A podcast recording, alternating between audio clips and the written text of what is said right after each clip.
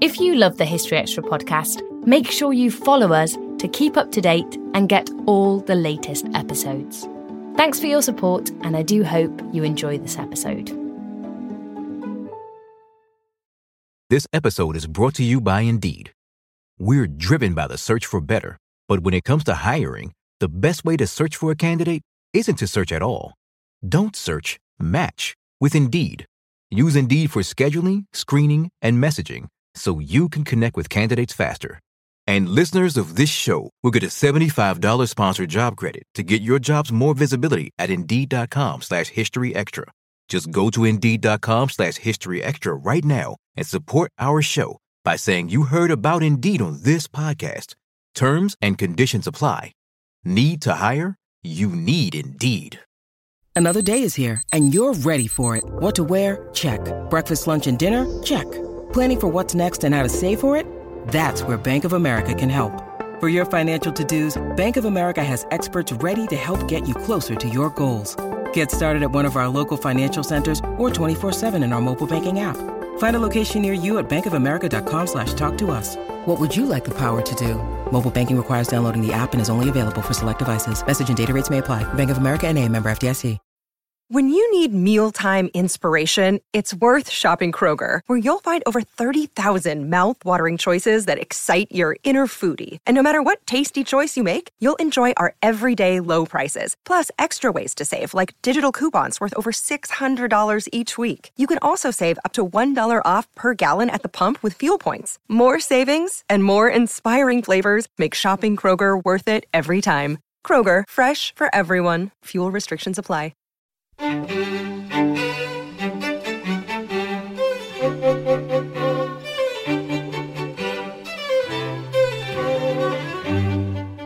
and welcome to the History Extra podcast from BBC History Magazine, Britain's best selling history magazine.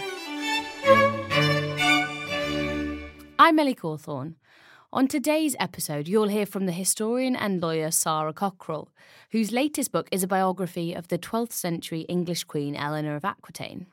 Sara was in conversation with fellow medieval historian Dan Jones, and here's how their discussion went. Sarah Cockerell, thank you very much for taking the time to talk about uh, one of the great figures from medieval history. Um, a woman who I know has captured the imaginations, the hearts, and the minds of many, many listeners over the years and readers of the magazine. I'm sure a lot of our listeners will know the answer to this question, but then I'm sure a lot won't. So, can you just tell us very briefly who was Eleanor of Aquitaine?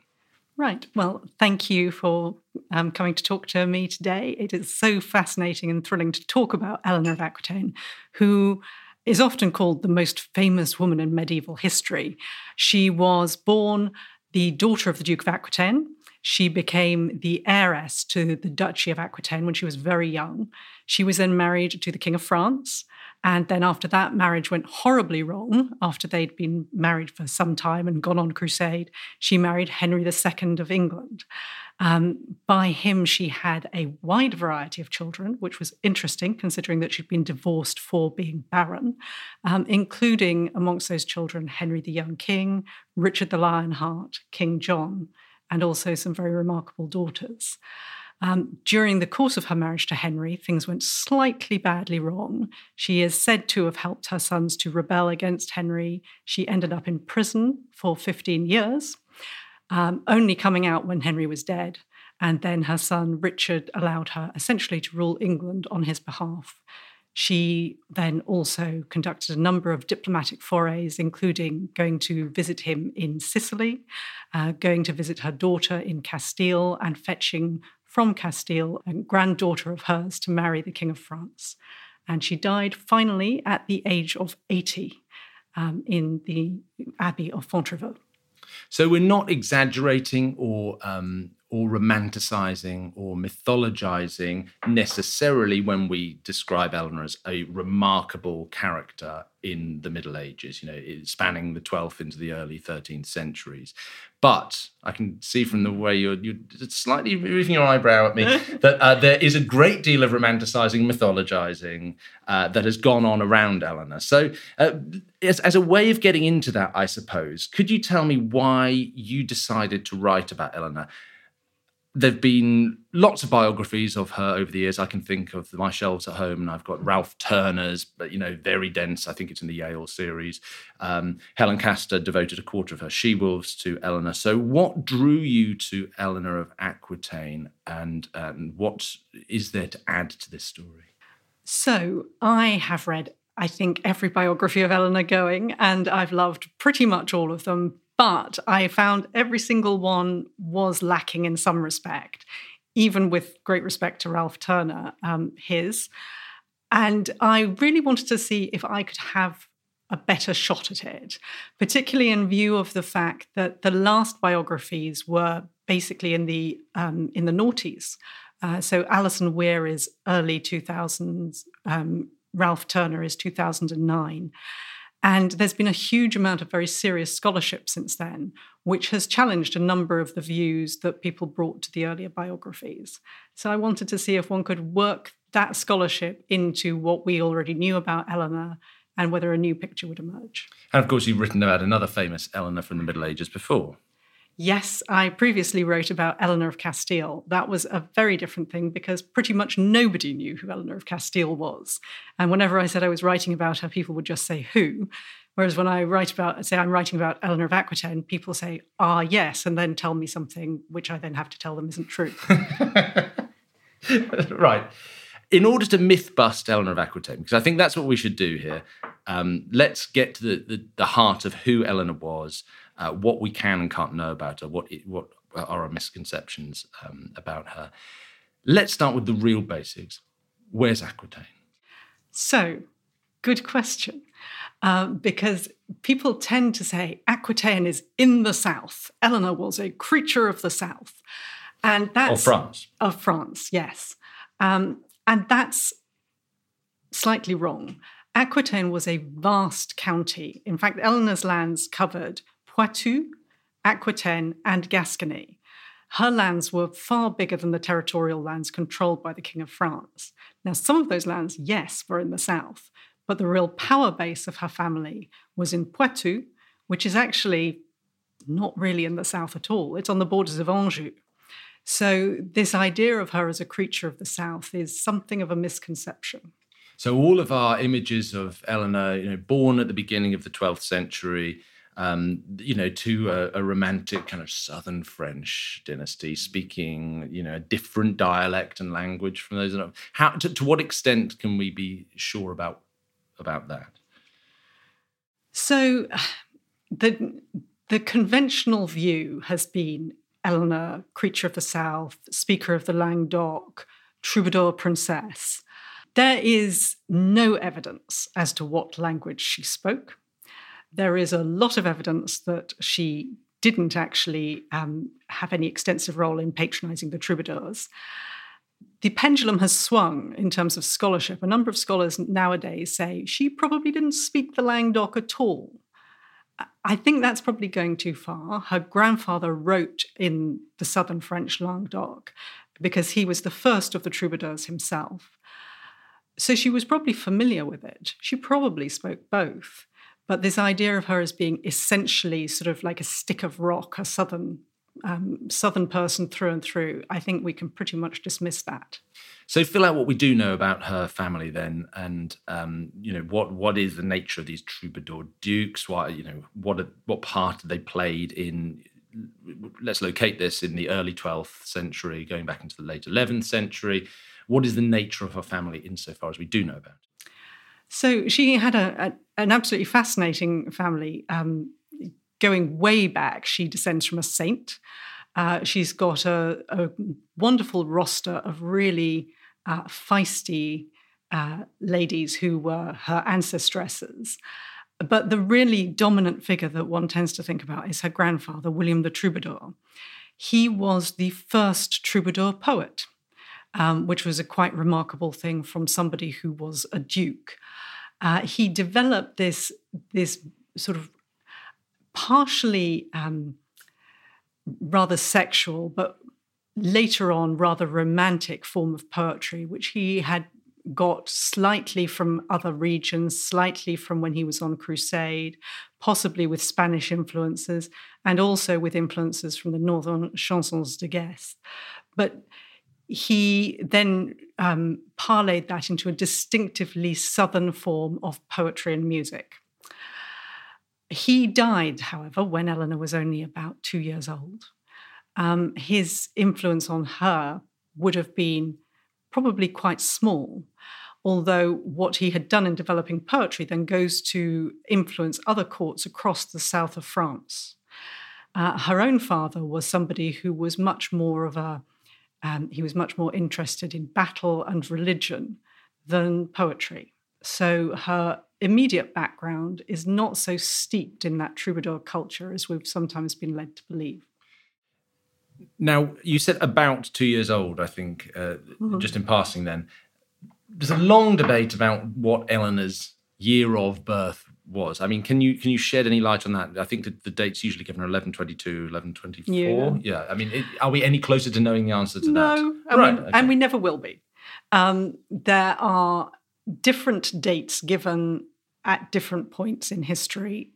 All of the dates that are given for her birth are, are first given after her death, considerably after her death. I've taken 1124 because it is the first, the earliest time that anybody gives a birth date for her. And so it's nearest in time to when she lived. It's in a relatively reliable source. So I've gone with that. But the truth is that we don't know.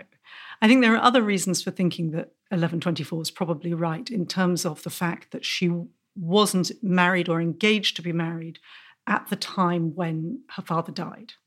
And that is more consistent with her being 13 rather than 15. Mm. But it's still very arguable. But so then let's fast forward to the time that her, her father dies when she is 13 slash 15, probably 13 she inherited effectively Aquitaine.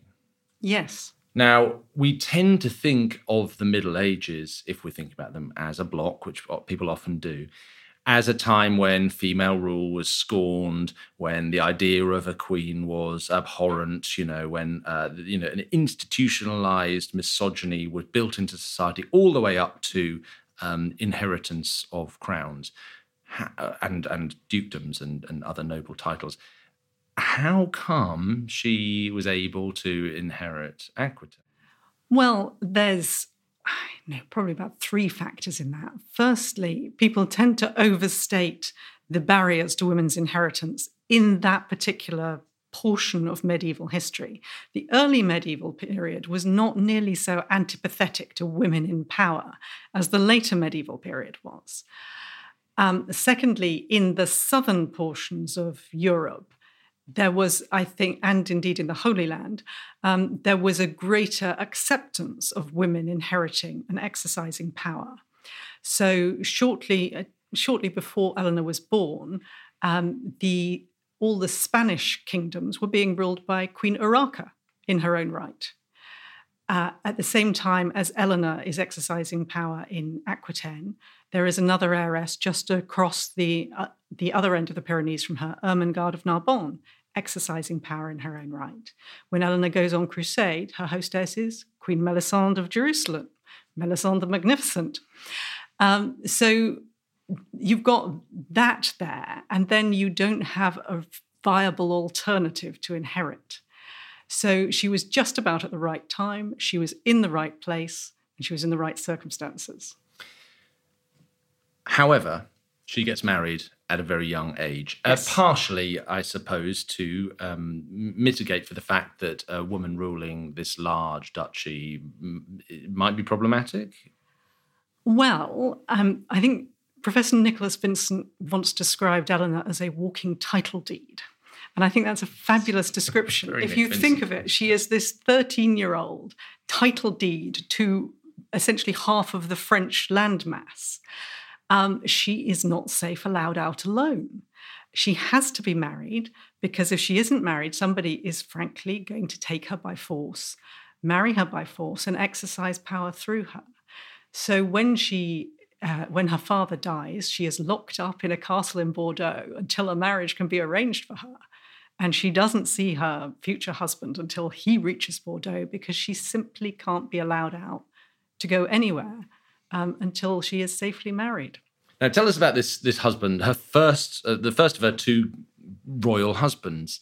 Um, she marries the heir to, and then the the the, the king of France, Louis the Seventh. Mm. Tell us about Louis the Seventh. You know, the famous quote, uh, always attributed to Eleanor, that he's more of a monk than a king. Yeah. You, are you going to myth bust this? Well? Oh, no way. No way. I mean, that's what he was trained to be, poor boy. He was never supposed to inherit. His older brother, Philippe, was supposed to inherit. Philippe had a nasty accident with a rogue pig, which led to his death.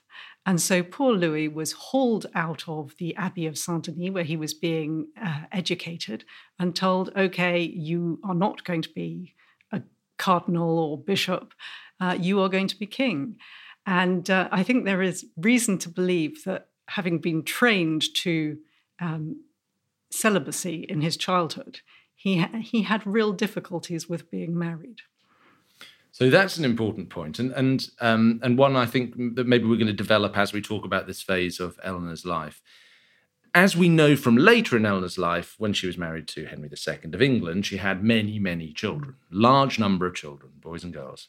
While married to Louis, she has two daughters. Mm-hmm. Not much use if you're looking for a future king of, of France. Um, so you're putting this down to the sense that that Louis training as you know for a career in the church in which celibacy is an important factor is is a major element in them not having children. Well, I accept this is wildly speculative, but uh, we know that Louis was young and healthy. He lives to a um, a reasonable age. Eleanor lives to a very good age and she has lots and lots of children. And yet, when they are together, they only manage to have two children. On each occasion when she conceives, they are essentially given specific blessing by the church. It's a very odd situation after a number of years of marriage. Eleanor was in a difficult position because she hadn't had a child, which was her role. And she spoke to Bernard of Clairvaux, later St. Bernard, and asked him to help her with her marriage. And he provided a specific blessing to her and Louis. And it's very shortly after that that she conceives for the first time. The second child is conceived after a papal blessing on the way home from the crusade. It seems like a bit of an odd coincidence. It may not be, but it certainly looks like it. one of those rare men who can only do it after a blessing by the church. Um, something I don't think I can think of another example of in, in history off the top of my head. let's talk. So let's talk about Eleanor and Louis together. Yes, and and maybe let's focus on their their most famous moment together, which occurs in the 1140s when the two of them go off on crusade. Now, at this point, they've been married for quite a, quite a while. Talk us through the background to um, to Eleanor of Aquitaine going on crusade, which is not necessarily uh, an ordinary activity for a queen in the 12th century. It wasn't an ordinary activity for a king, because, of course, um, there was a considerable amount of disquiet when Louis said that he wanted personally to go on crusade. It would be something new for actually crowned heads to go on crusade at that stage. And of course, they had no heir, and the idea of him putting himself at risk was unwelcome to his counselors but in part because there had been women on crusade in the first crusade. Uh, there continued to be women and men visiting the Holy Land between the first and second crusade. And the fact that Eleanor and Louis felt, I think, by this stage, probably that they needed as many blessings as they could get on their marriage to help them to conceive, it probably seemed like a very sensible thing for her to go with him. Um, certainly, also, why shouldn't she, just as much as many of the people who wanted to visit the Holy Land in the interim between the two Crusades, have wanted to go and see it? And of course, she had family there. The crusade was effectively summoned by her uncle Raymond of Antioch. So she had multiple reasons for wanting to go. Be that as it may, the, the, the Second Crusade called after the fall of Edessa in 1144, um, designed to follow in the footsteps Hmm. of the first crusaders, which, uh, as it turned out, fate, or, you know, near fatally so, or fatally so for many participants, is a, a- an incredible undertaking for man, woman, king, queen, anybody going on it. Tell us a little bit about the, the rigors of, of the Second Crusade and, and what they set out to do. Yes. So this was one of the things which actually really struck me when I when I started to write about this period in Eleanor's life. I think people have not really given sufficient credit to her and the the other people who went on crusade for the enormous rigor of the journey.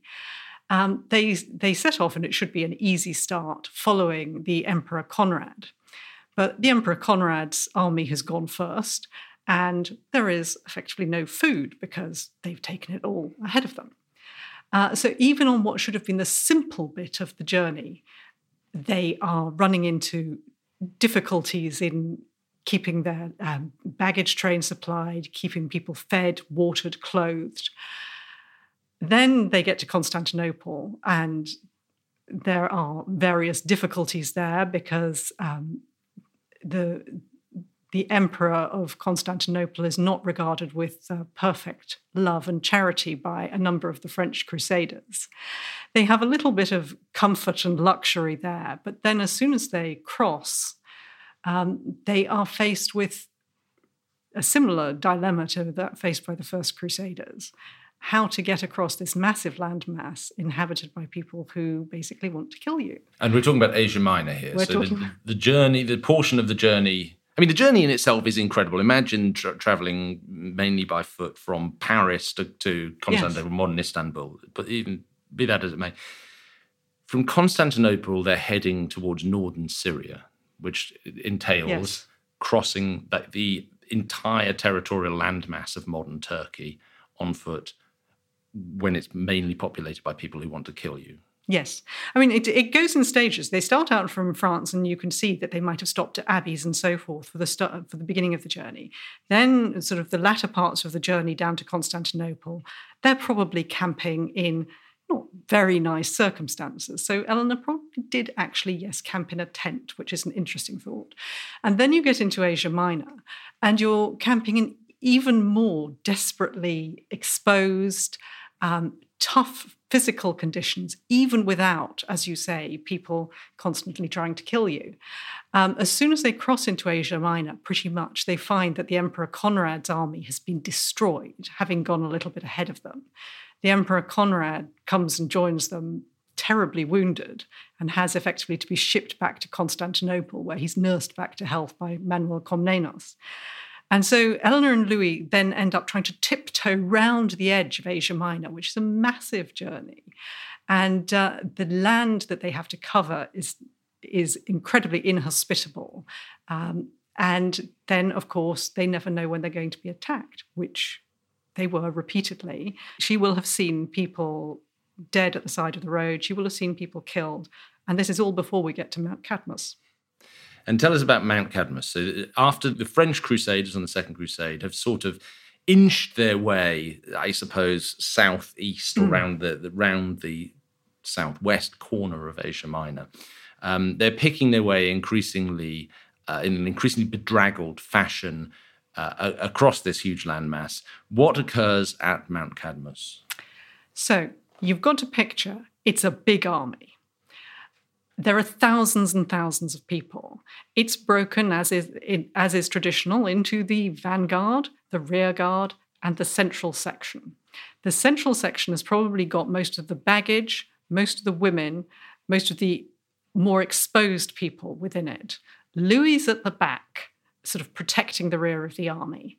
At the front is his uncle, um, Amadeus of Maurienne, and one of Eleanor's principal vassals, Geoffrey of Rancon.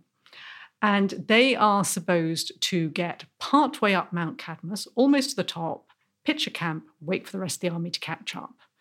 Quite what happens, as to why this doesn't happen, nobody knows. None of the accounts are clear. Um, it's fair to say that the people who went on crusade with an idea of leaving a record were so dispirited that they gave up. So we pick this up from later accounts. Um, on, on the whole, there is a, a brief account by Louis's uh, chronicler, Odo of Deuil, but he doesn't give perfect detail. So somehow the vanguard gets ahead, goes over the ridge of the mountain. Um, then the attack comes onto the exposed middle section of the army. People are killed, are jumping off cliffs, um, are hiding wherever they can while the attack goes on. Odo himself runs downhill to get Louis and the, va- and the rear guard, who eventually come up and themselves come under attack. Louis only escapes by climbing up a tree and cowering there till it gets dark.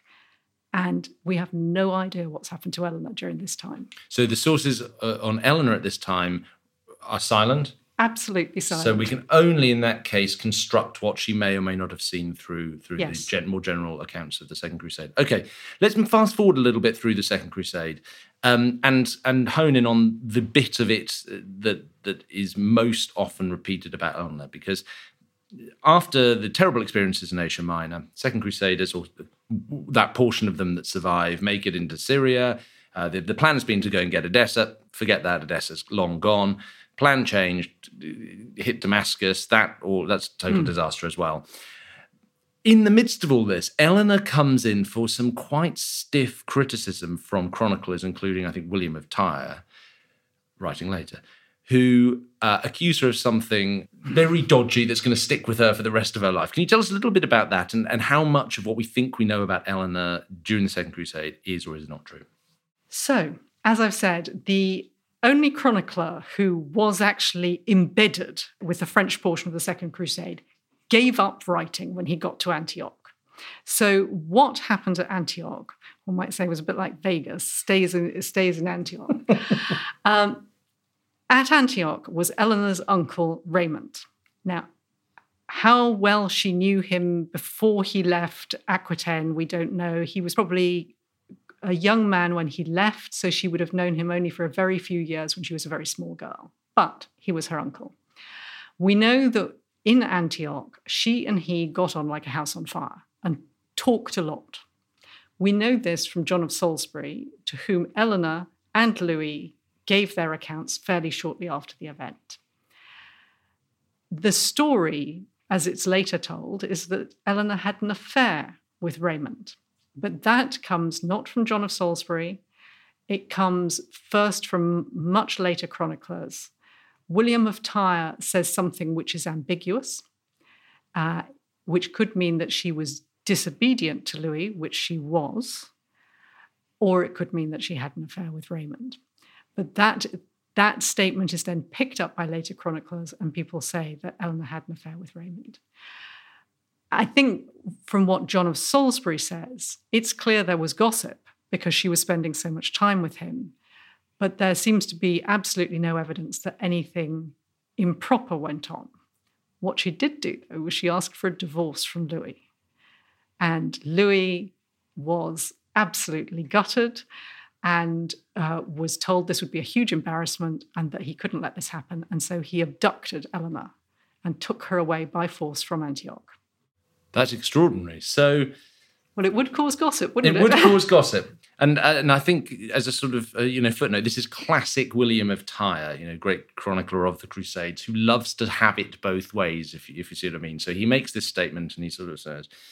"Mm, something was going on, and uh, you know, so that you can read it either way. And this seems to have been his, his intent to, to gossip without actually doing the gossiping. Very William of Tyre. Now, from Antioch in northern Syria, Louis has to sort of almost physically drag his wife away from her uncle for whatever reason. Um, this has has stuck with her forever, basically, hasn't it? This this sort of this this beginning of a you know a scandalous reputation, if you like. I mean, do you think it's merited? I don't.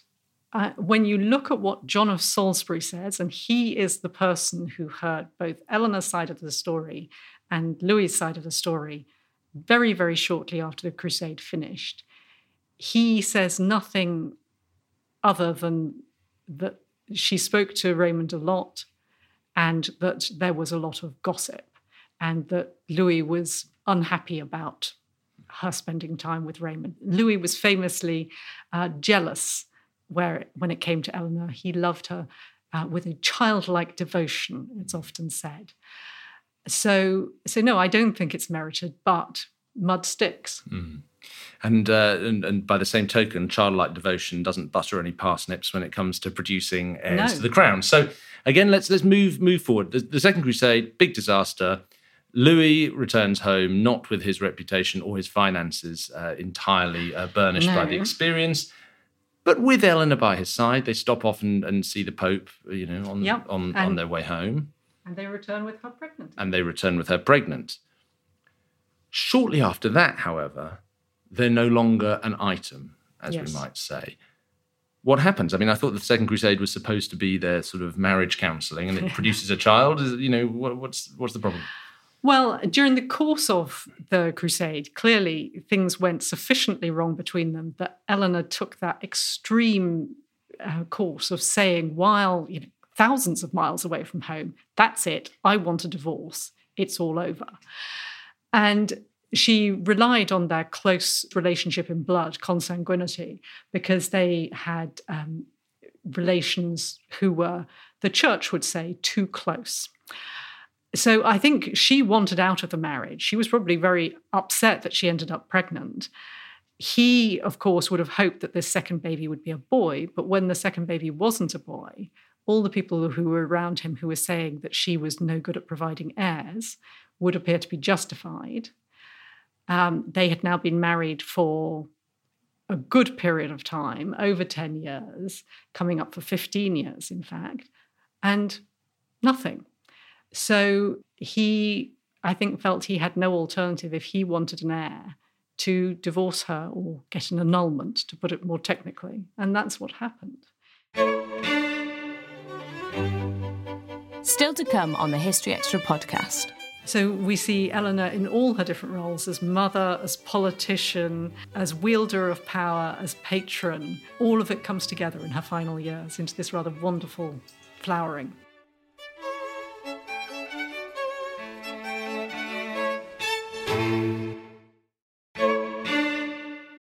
This episode is brought to you by Indeed.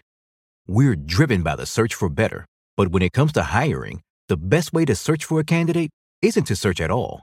Don't search, match with Indeed. Use Indeed for scheduling, screening, and messaging so you can connect with candidates faster.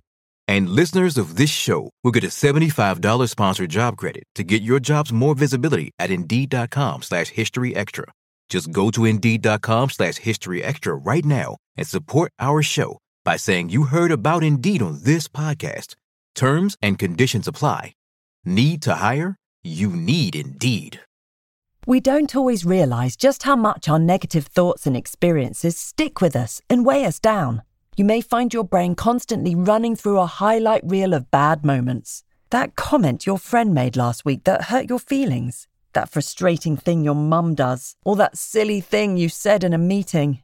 Maybe it's time to get it all off your chest, whether it's a tiny annoyance or something much bigger. Talking about it can give you some relief and lead you to a potential solution. That's where therapy comes in. It's a safe space to share whatever's weighing you down and learn to process it so your internal highlight reel can focus on the good stuff. And BetterHelp offers affordable online therapy on a schedule that works for you. Connect with a licensed therapist by text, phone, or video call. Start the process in minutes and switch therapists anytime. Let it out with BetterHelp. Visit betterhelp.com slash historyextra today to get 10% off your first month. That's betterhelp, H-E-L-P dot com slash historyextra. in retrospect, um, a decision that would have far-reaching consequences, certainly in the in the medium term, let's say, for the Kingdom of France, the the Kingdom of England, you know, the, the possessions in between, because very shortly after having the marriage annulled with Louis, Eleanor's married to the sort of rising star of, of Western Europe. Can you shed some light on them? Again, we've, we've, we read sort of half romanticized um, versions of, of at what point she met Henry II, you know, future Henry II of England. Did their eyes sort of meet across a court and whatever? What do we know about it? You're doing your absolutely nothing face. I'm doing my absolutely nothing face, yes. Um, we, we know a little more than absolutely nothing. We know that Henry and his father, Geoffrey, came to court just about at the point when it was apparent that Louis and Eleanor were going to be breaking up. They hadn't formally put in train the mechanism for the annulment, but she had had the second baby and the marriage was going nowhere. What happened, nobody knows. There's absolutely no account of it. All there is an account of is what happened between, uh, between Louis and Geoffrey and Henry. And there is a question mark raised by the fact that having played pretty tough about the Vexin, um, a disputed area between them and the French crown, they suddenly said, "No, no, no, it's fine. We will, you know, we will play nice about this." So there is something lurking in the air which suggests that there may have been a suggestion, perhaps, that there might be a marriage, but we don't know. And there is no basis for hope that we will ever know more than we do. But what we do know certainly is is where the, this portion of the story ends, which is 1153. Yeah. A marriage between Henry, shortly to be Henry II of England, and Eleanor, Yeah. Duchess of Aquitaine. But but again, you have to go back to Eleanor the Walking Title Deed because, of course, as soon as she's divorced, she has these lands. She is a target, and in fact, on the journey after her annulment back into her lands, she is the object of two abduction attempts. So, which just brings home how vulnerable she was. She had to marry. She had to put that plan in place. And who was she going to marry? her family had been marrying into Anjou for generations. Henry was the obvious candidate. Doesn't mean there was anything between them other than politics. However, in the first phase of their life together, or oh, rather the phase of their life that they did spend together. well, This is part of the story we'll get onto.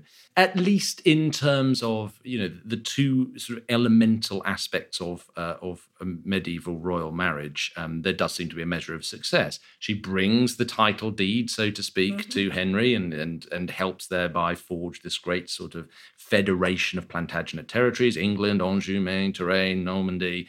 Aquitaine, huge continent empire is maybe not the right word, but creates this huge territory. She uses the word empire. She used, okay, so empire is the right word in that case. Creates this this empire reaching from the borders of Scotland or effectively down to the Pyrenees. She also produces eventually seven children who grow to adulthood. This marriage seems, on the face of it, is what I'm, I'm rambling my way towards, to be more successful. Can you can you tell us more about her marriage with Henry? And is that is that a, a- just a superficial judgment or or what? It depends how you characterize success. Yes, it has a lot of the indicia of a successful marriage. And certainly in the first few months, when she is touring with Henry, the way she's couching the language in her charters, dearly beloved husband, and so forth, it sounds like she is pretty thrilled with what she's got. And why wouldn't she be? She has gone from a husband who was, in military terms, a catastrophe, and who we have to say there are question marks over in the bedroom, to somebody who is, in military terms, exceptionally talented and who is going to make her pregnant pretty much every time they meet. So, you know, in terms of what appears to have been what she was looking for, somebody to mind her interests, somebody to give her a family, it looks great. And in the early years, Henry also appears to give her a degree of power, because when she was married to Louis, there is absolutely no evidence that she exercised power at all.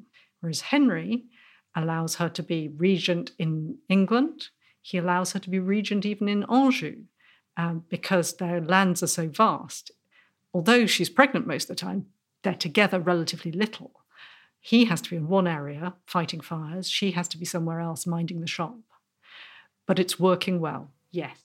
And do you see that as um, as evidence in Henry's eyes, at least, of Eleanor's personal competence as a politician, as a ruler? Well, I think he he was prepared to give her a try. And what you see is it's actually quite characteristic of him, full stop, isn't it?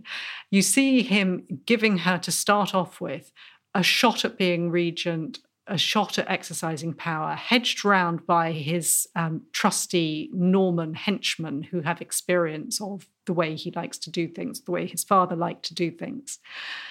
And Yet, as time wears on, the amount of power Eleanor is given seems to slide away. quite what brings that about, whether it is clashes about the way they run the empire, whether it's clashes about Becket, or whether it's matters as simple as on occasions when Eleanor is left in charge of an area, there's a need for military action, and she has difficulty persuading people to act when she wants them to, persuading her the male barons to act at her command, and Henry needs to come. Who knows which of these it is? But over time, Henry takes back more power, just as he was to do with his sons. Well, I, I, mean, I, I, was going to say, I mean, this is this is sort of Henry all over it, isn't it? Is there anybody in his life ever that he doesn't end up falling out with at some point? his know, mother. his mother, apart from his mother. Um, which is in itself a certain type of man. Yes. That's probably beyond the scope of this podcast. Uh, uh let's. Um, uh, one question occurs to me: Do we know anything about Eleanor and Becket? You know, does she have a relationship with Thomas Becket? Is I mean, does she play any role in this famous story of, of you know the martyred archbishop? Again, we know very little. The traditional story is that she hated Becket because Henry was so close to him until he wasn't. And it's been assumed, I think, that because um, Becket was that close to Henry, Eleanor must have felt that that somehow impeded her closeness to Henry. However, there isn't actually any evidence that she got on badly with Becket at all. She has a track record of dealing well with men of the church. She's close to Theobald of Bec, who was Becket's predecessor as archbishop, who was Becket's mentor. She gets on well with John of Salisbury, who, having left the Pope's employ, goes to work for Theobald and is with Becket really through most of the fight and right up until Becket's death. There are a couple of occasions when you can see, firstly, Eleanor and the Empress Matilda trying to intercede on behalf of Becket, and another occasion when John of Salisbury tries to go on behalf of Becket directly to Eleanor to get help. What I take from that is that it's more likely that Eleanor was slightly favourable to Becket and was not entirely on side with Henry's views on this. Let's get to um, the sort of the the major or the first major crisis point then in uh, Eleanor's life with Henry, you know, marriage to Henry, her her role within the English kingdom rather than the French. 1173 to 4, the Great War, the war without love, you know, in which Henry's sons and and many other people across the Plantagenet Empire rise up, seemingly, you know, out of you know Becket's died. That's true, but uh, you know, it seems to be a spontaneous rising, and so the story goes. Eleanor's kind of, you know, the puppet master behind these, and all these men are just her sort of marionettes dancing around and and getting at her husband. And there's you know, rumors that she's jealous that he's got a lover, the fair Rosamond. What do we know? Again, what we know is very little. At the time, there is a massive gap. The nearest thing we have in time is a letter which Henry has sent by his pet archbishop telling her to come back to him. At this point, she is actually exercising power in Aquitaine on his behalf. And she has been there without any problem for some years.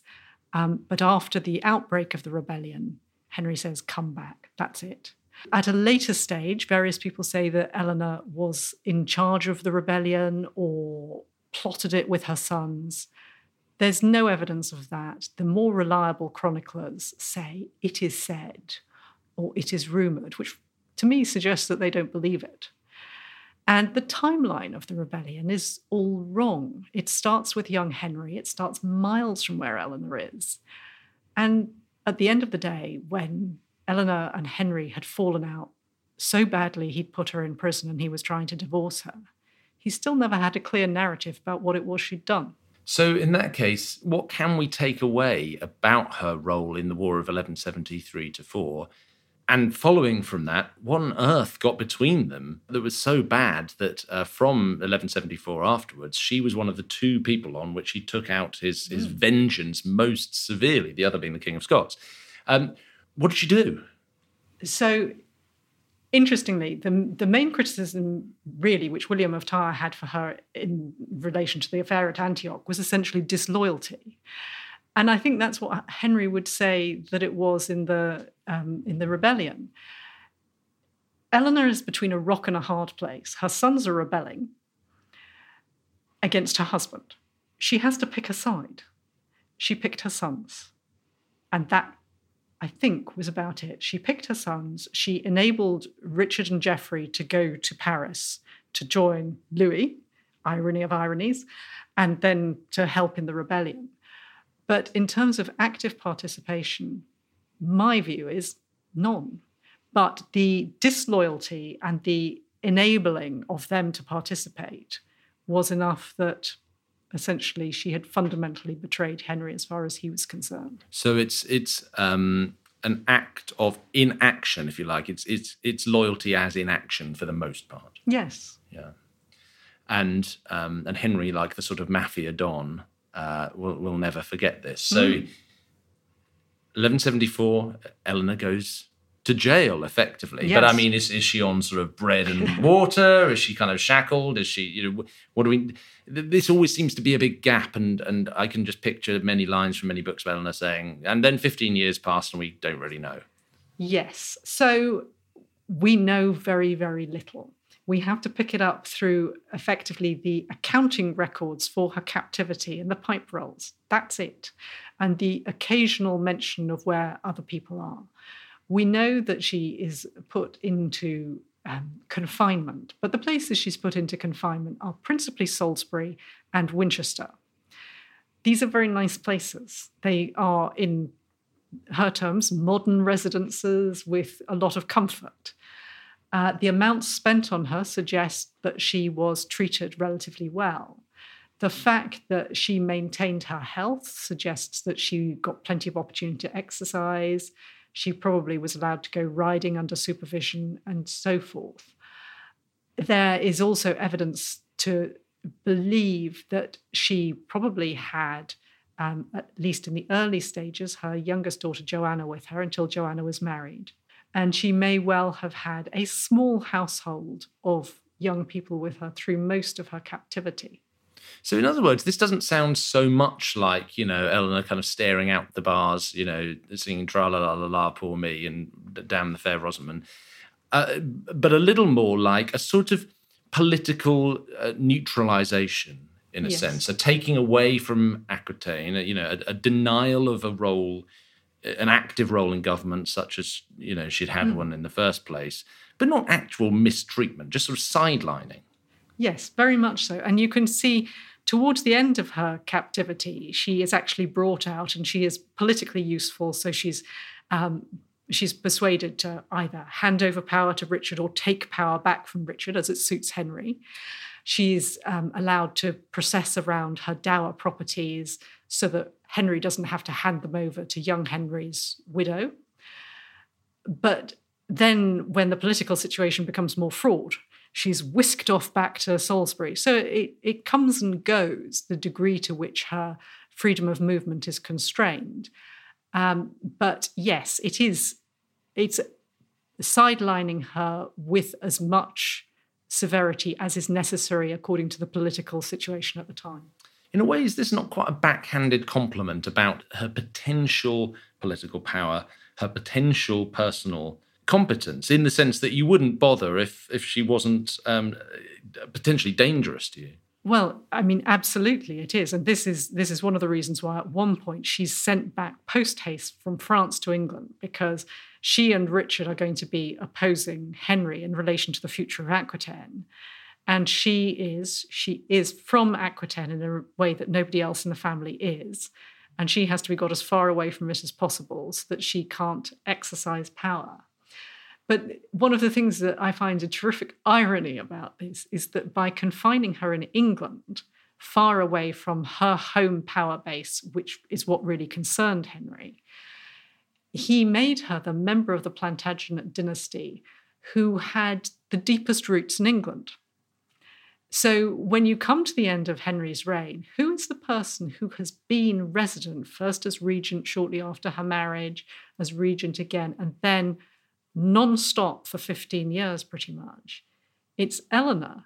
And so when richard comes to power eleanor is already embedded in england and has established in the sense a power base equal in england to that which she had in aquitaine Now, before we get on to sort of Eleanor 2.0, her Yes. emergence into Richard and, and then subsequently John's um, reigns, I want to talk about something that I found incredibly interesting um, in conversations with you about Eleanor in the past, and uh, and that's an image which we've, if we know anything about Eleanor, we've all seen a, whole bunch of times from the Radegund Chapel of what people have argued about uh, is that Eleanor being carted off to the, the imprisonment we've just been talking about.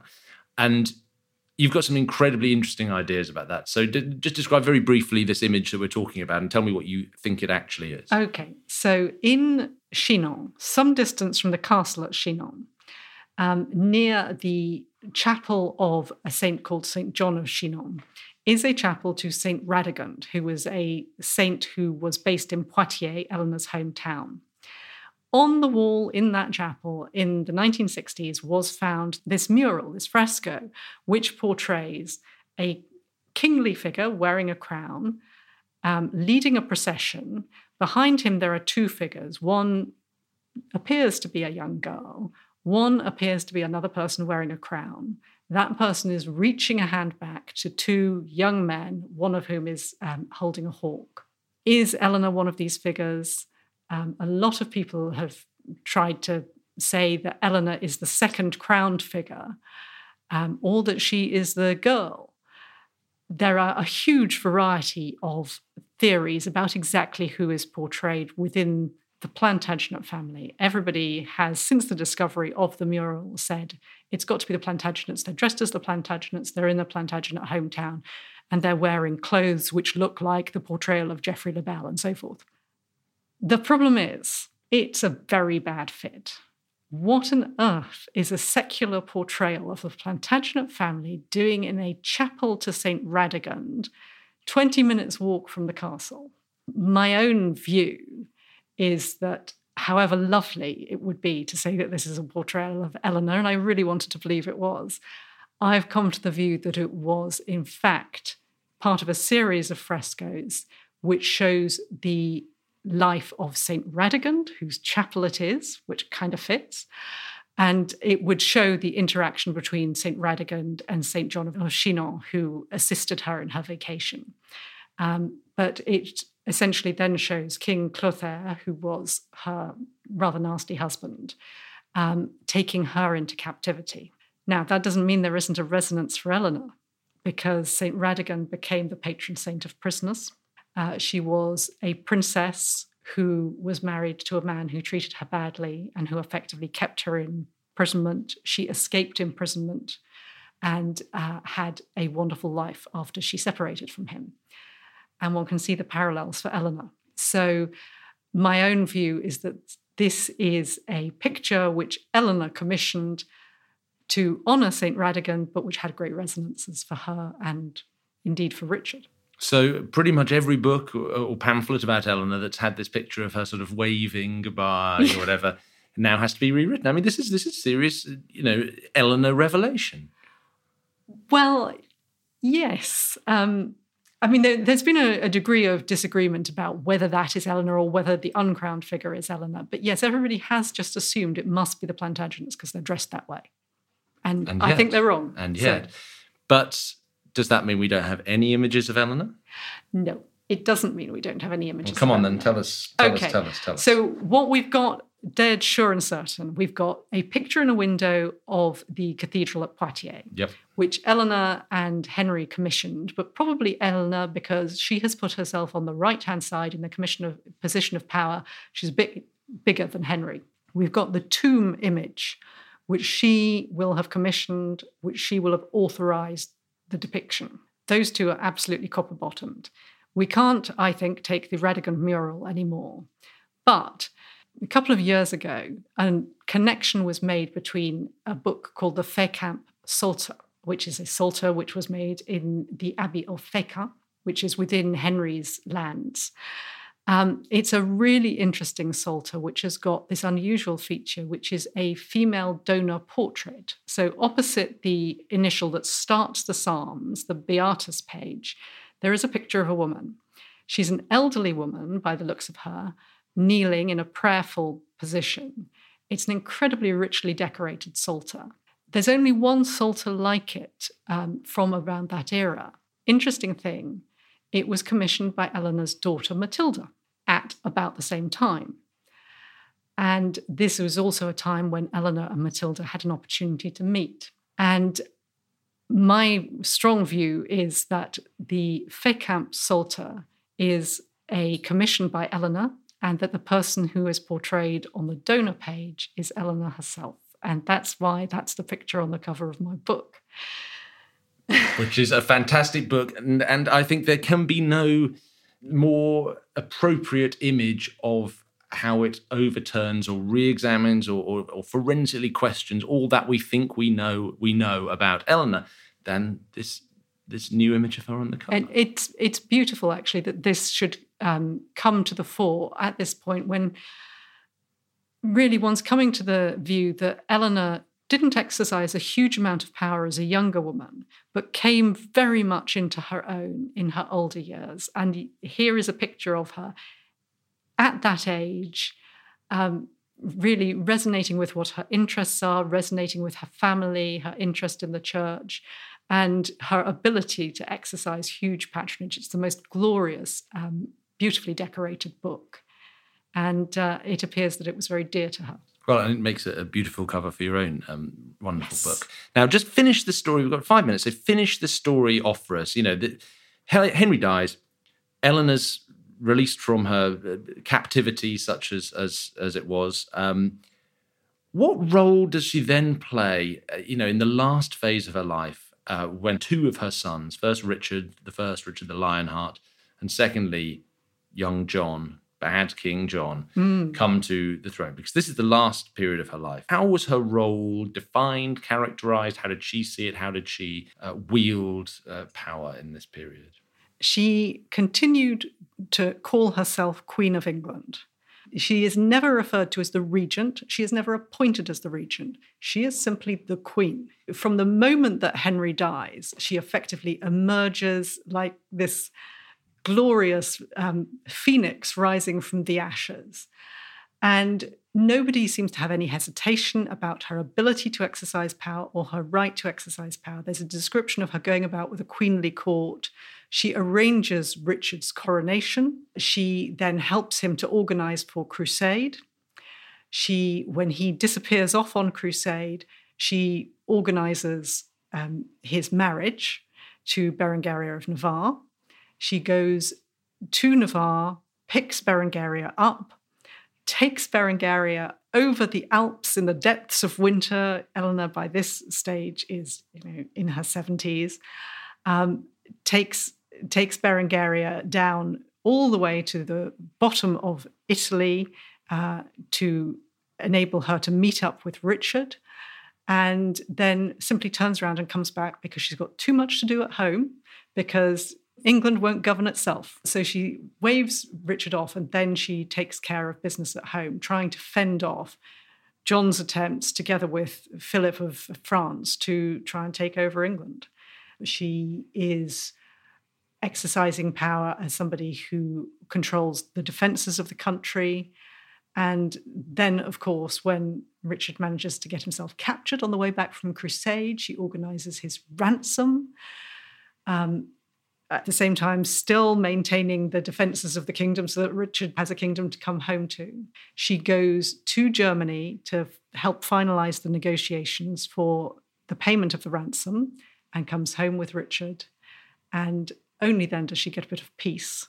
Um, she has a short period of retirement in Fontevraud, and that is rudely interrupted, of course, by the news that Richard is dying. So she rushes to Richard's side he effectively dies in her arms, she then controls the transition of power. There is a question does power go to her grandson Arthur or to her son John? And all the evidence points toward it really being a lot of her influence that means that it is John who succeeds. And she then comes out of retirement, does a massive tour around her lands to ensure that John succeeds peacefully and that all her vassals are online and prepared to recognize him. And then she has another small retirement. And then when John is in extremis and needs an alliance with France, she goes to Castile and fetches a bride who is her granddaughter from her daughter Leonor and brings her back over to marry to Philip. So um, she is constantly busy supporting her sons, exercising power, really right until her very latest years. And she dies in the year 1204. Yeah. Suddenly doubted myself. I was saying that.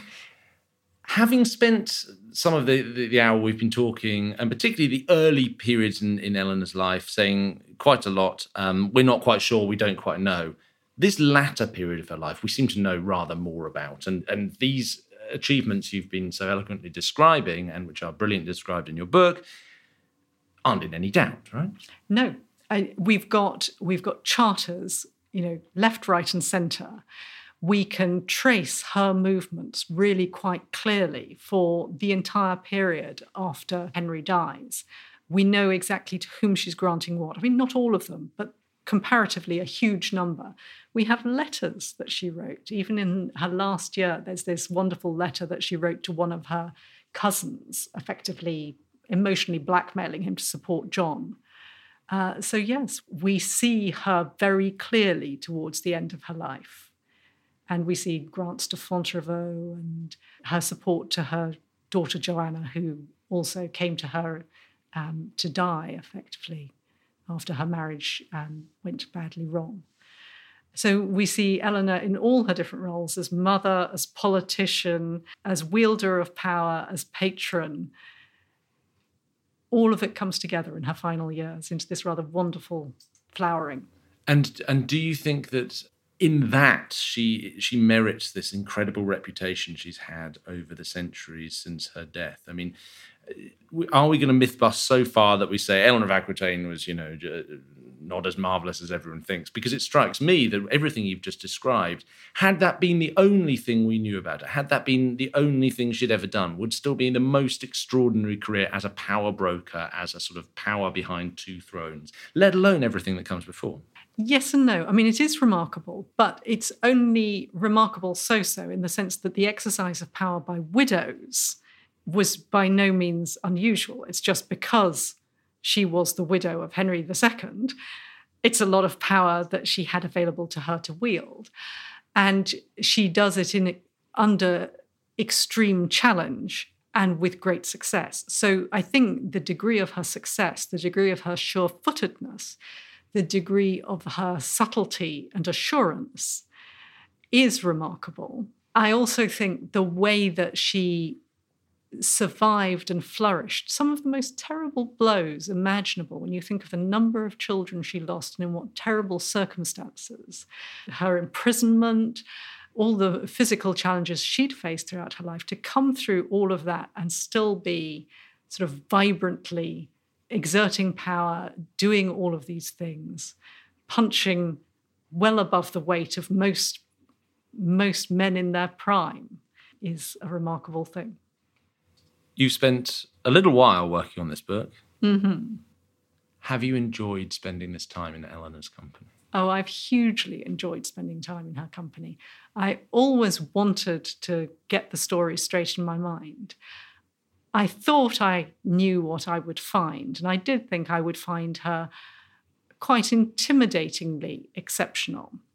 What I found is somebody who is exceptional in the sense of an exceptional life and some exceptional achievements, but somebody who is also a very, very, comes across as a very warm person with a, a lot of real connections to people that she valued very, very strongly and that she gave support to throughout her life. And she comes across as a much nicer person than I had anticipated, which is a lovely thing to find.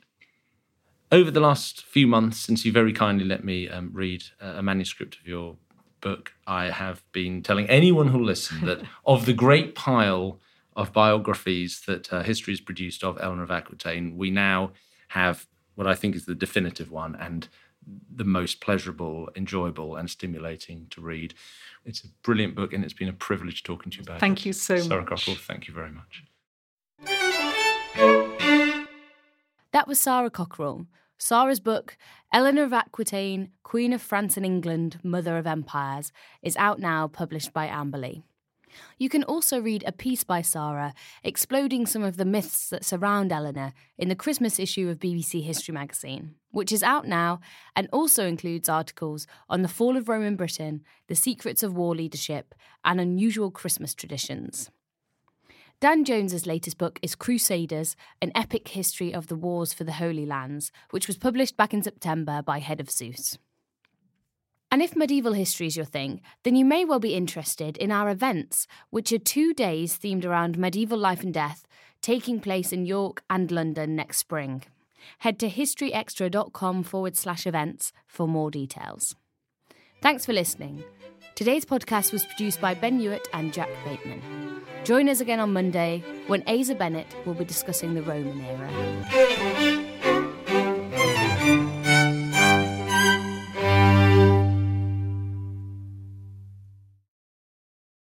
A collision between a Chinese jet and an American spy plane. He came and rammed into our left wing. With relations increasingly strained, what are the chances of things spinning out of control? The Western world was asleep. I'm Gordon Corera. I'll be exploring the friction in this most important of relationships and asking Has the West taken its eye off the ball? You cannot ignore China. From BBC Radio 4, this is Shadow War China and the West. Listen wherever you get your podcasts.